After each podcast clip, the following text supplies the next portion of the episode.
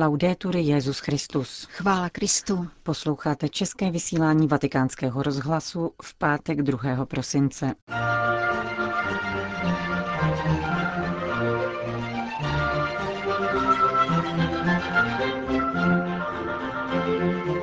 Ducha svatého plně pochopíme teprve v ráji, řekl v prvním adventním kázání otec Raniero Cantalamessa. Brzy budou blahořečeni další mučedníci španělské občanské války a sovětského komunismu. Na závěr papežské poselství k jubilejnímu roku piaristů. Od mikrofonu přejí nerušený poslech Jana Gruberová a Johana Bronková. Zprávy vatikánského rozhlasu. Vatikán. Papež František dnes slavil ranní eucharistii v soukromí a v 9 hodin dopoledne se odebral do apoštolského paláce, aby si v kapli Redemptoris Mater spolu s římskou kurií a vikariátem vyslechl první adventní kázání otce Raniera Cantalamessy.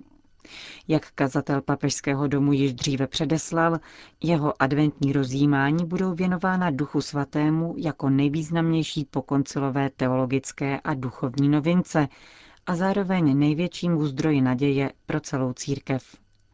Nikoli náhodou si tedy italský kapucín pro svůj cyklus meditací o třetí božské osobě vypůjčil slova jednoho z hymnů svatého Ambrože S radostí pijeme střízlivou opojnost ducha. Jak vysvětlil v úvodu, druhý vatikánský koncil ve svých dokumentech zmiňuje sice často působení Ducha Svatého v církvi, avšak aniž by upozornil na jeho ústřední postavení. Intuice Jana 23. o koncilu jako nových letnicích pro církev se tak naplnila až později, upozornil otec Cantalamessa, a to sice v hnutí charismatické obnovy, dokumentech Vatikánského mezinárodního kongresu pneumatologie a encyklice Jana Pavla II. Dominum et Vivificantem. Současně se projevila v rozvoji tzv.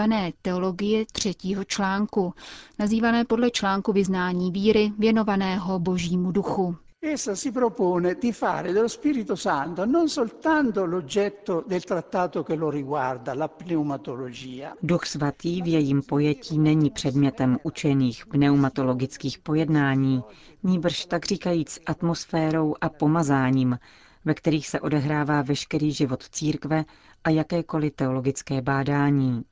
Chce z parakléta učinit světlo článků víry, jak říká jeden církevní otec, pomazat veškeré naše konání Duchem Svatým.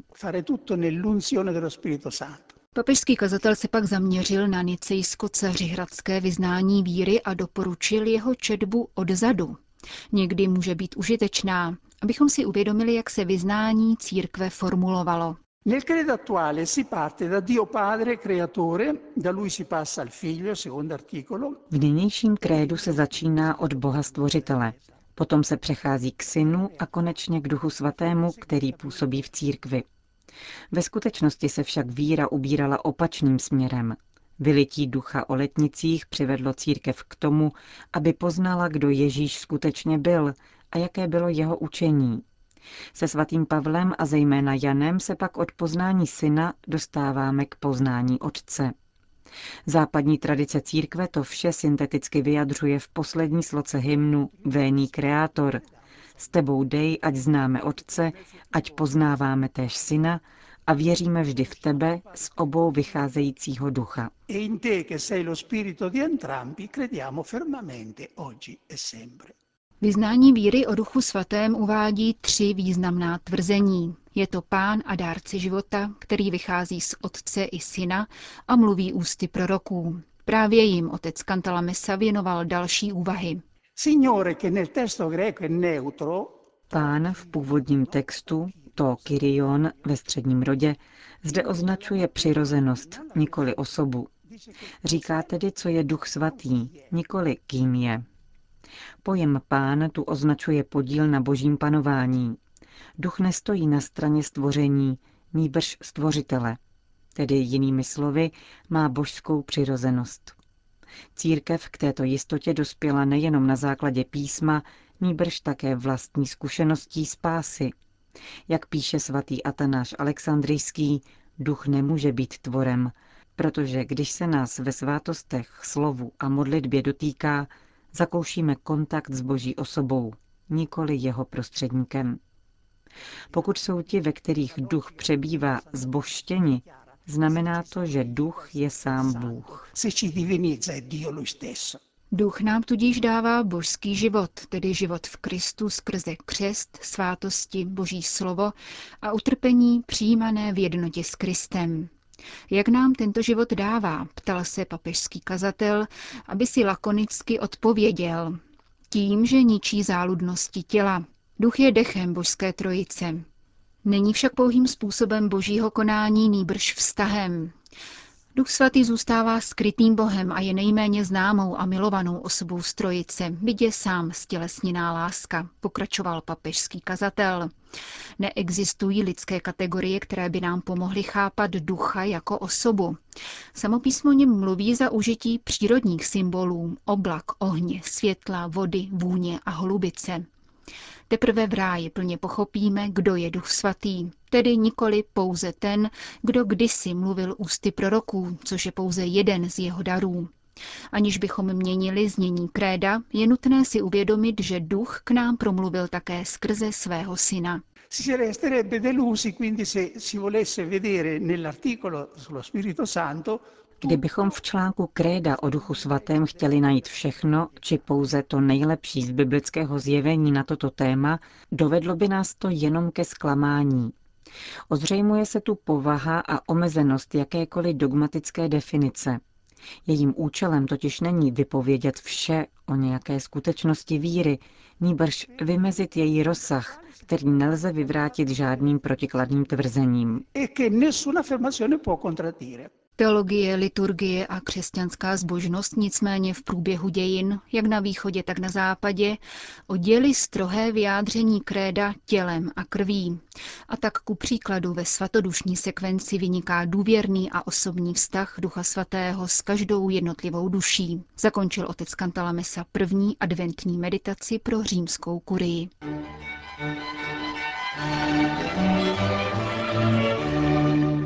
Vatikán. Papež František schválil 24 nových dekretů o blahořečení. Všechny se týkají osobností minulého století.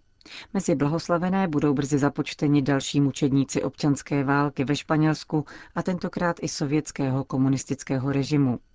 Při včerejší audienci prefekta Kongregace pro svatořečení kardinála Angela Amáta schválil papež také dalších osm dekretů uznávajících heroické ctnosti a s nimi také tituly ctihodných služebníků božích.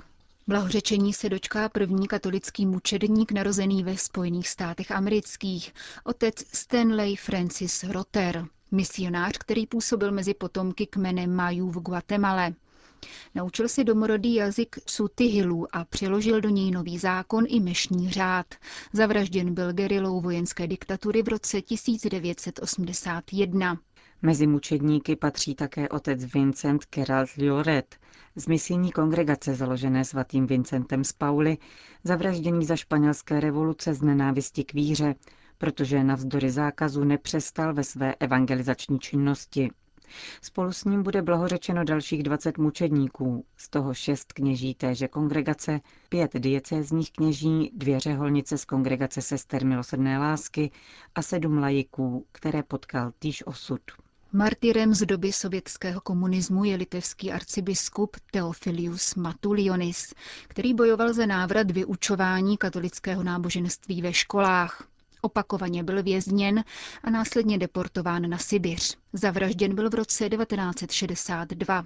Posledním z kandidátů blahořečení je italský kněz Giovanni Schiavo z kongregace svatého Josefa, který zprvu působil v rodných oblastech severní Itálie a posléze byl vyslán na misie do Brazílie, kde se zapsal do paměti jako moudrý duchovní vůdce a vychovatel, rozsévající pokoj a radost. Zemřel roku 1967. Vzhledem k tomu, že v tomto případě nešlo o mučedníka, obsahoval dekret zprávu o zázraku na přímluvu tohoto božího služebníka. Rovněž většina dekretů o heroických ctnostech se týkala osobností, které zemřely v minulém století. Jedinou výjimkou mezi nimi je kardinál z řádu kapucínů Guglielmo Masaya, který v 19. století působil jako misionář v Etiopii. Vedle jeho dlouhých cest na boso za hlásáním evangelia se připomínají jeho zásluhy na prevenci endemických chorob, zejména černých neštovic. či boj za zrušení otroctví. Zasazoval se také za větší rozšíření gramotnosti a sám napsal řadu školních příruček.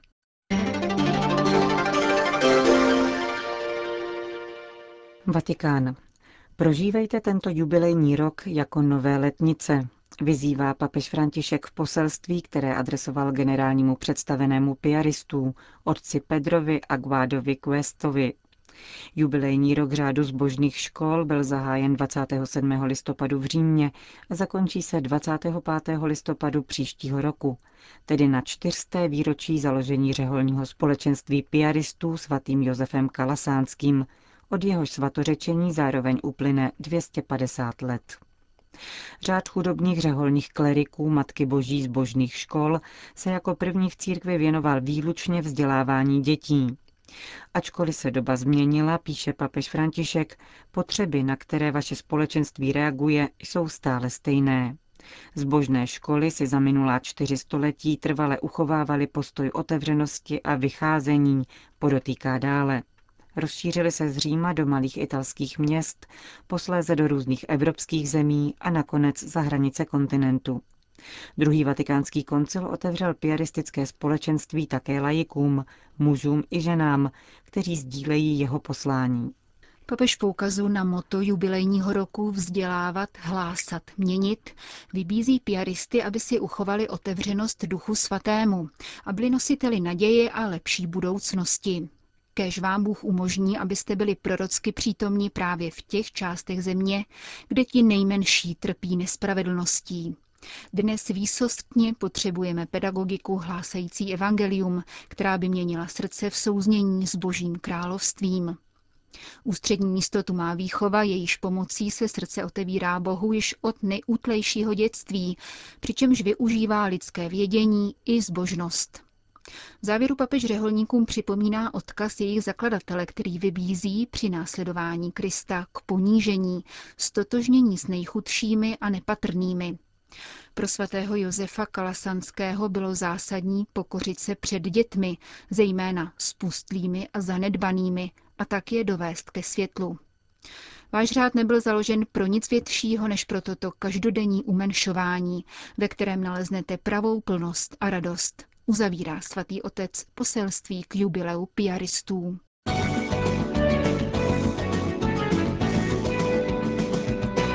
Spojené státy. Na Kubě jsou stále ještě vězni svědomí a jejich ženy a matky bezvýsledně žádají o jejich svobodu. Připomněl to během zvláštní modlitby za Kubu arcibiskup Thomas Vensky, ordinář Miami na Floridě, kde žije nejpočetnější kubánská diaspora. V souvislosti se smrtí Fidela Castra arcibiskup Vensky připomněl, že komunistický režim zdecimoval tamní církev. Mnoho katolíků v obavách před pronásledováním ukrývalo svou víru a dokonce se jí veřejně zříkali. Mnozí však nepřestali předávat dar víry svým dětem a vnukům. Kubánci jsou šlechetný, ale strápený národ, připomněl americký arcibiskup. V promluvě ke kubánským emigrantům arcibiskup Vensky dále řekl, že každého čeká smrt a boží soud. Nyní přišla řada na Fidela Castra.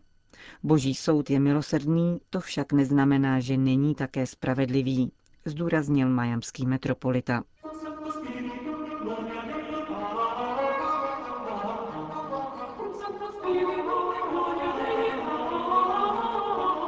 Končíme české vysílání vatikánského rozhlasu. Chvála Kristu. Laudetur Jezus Christus.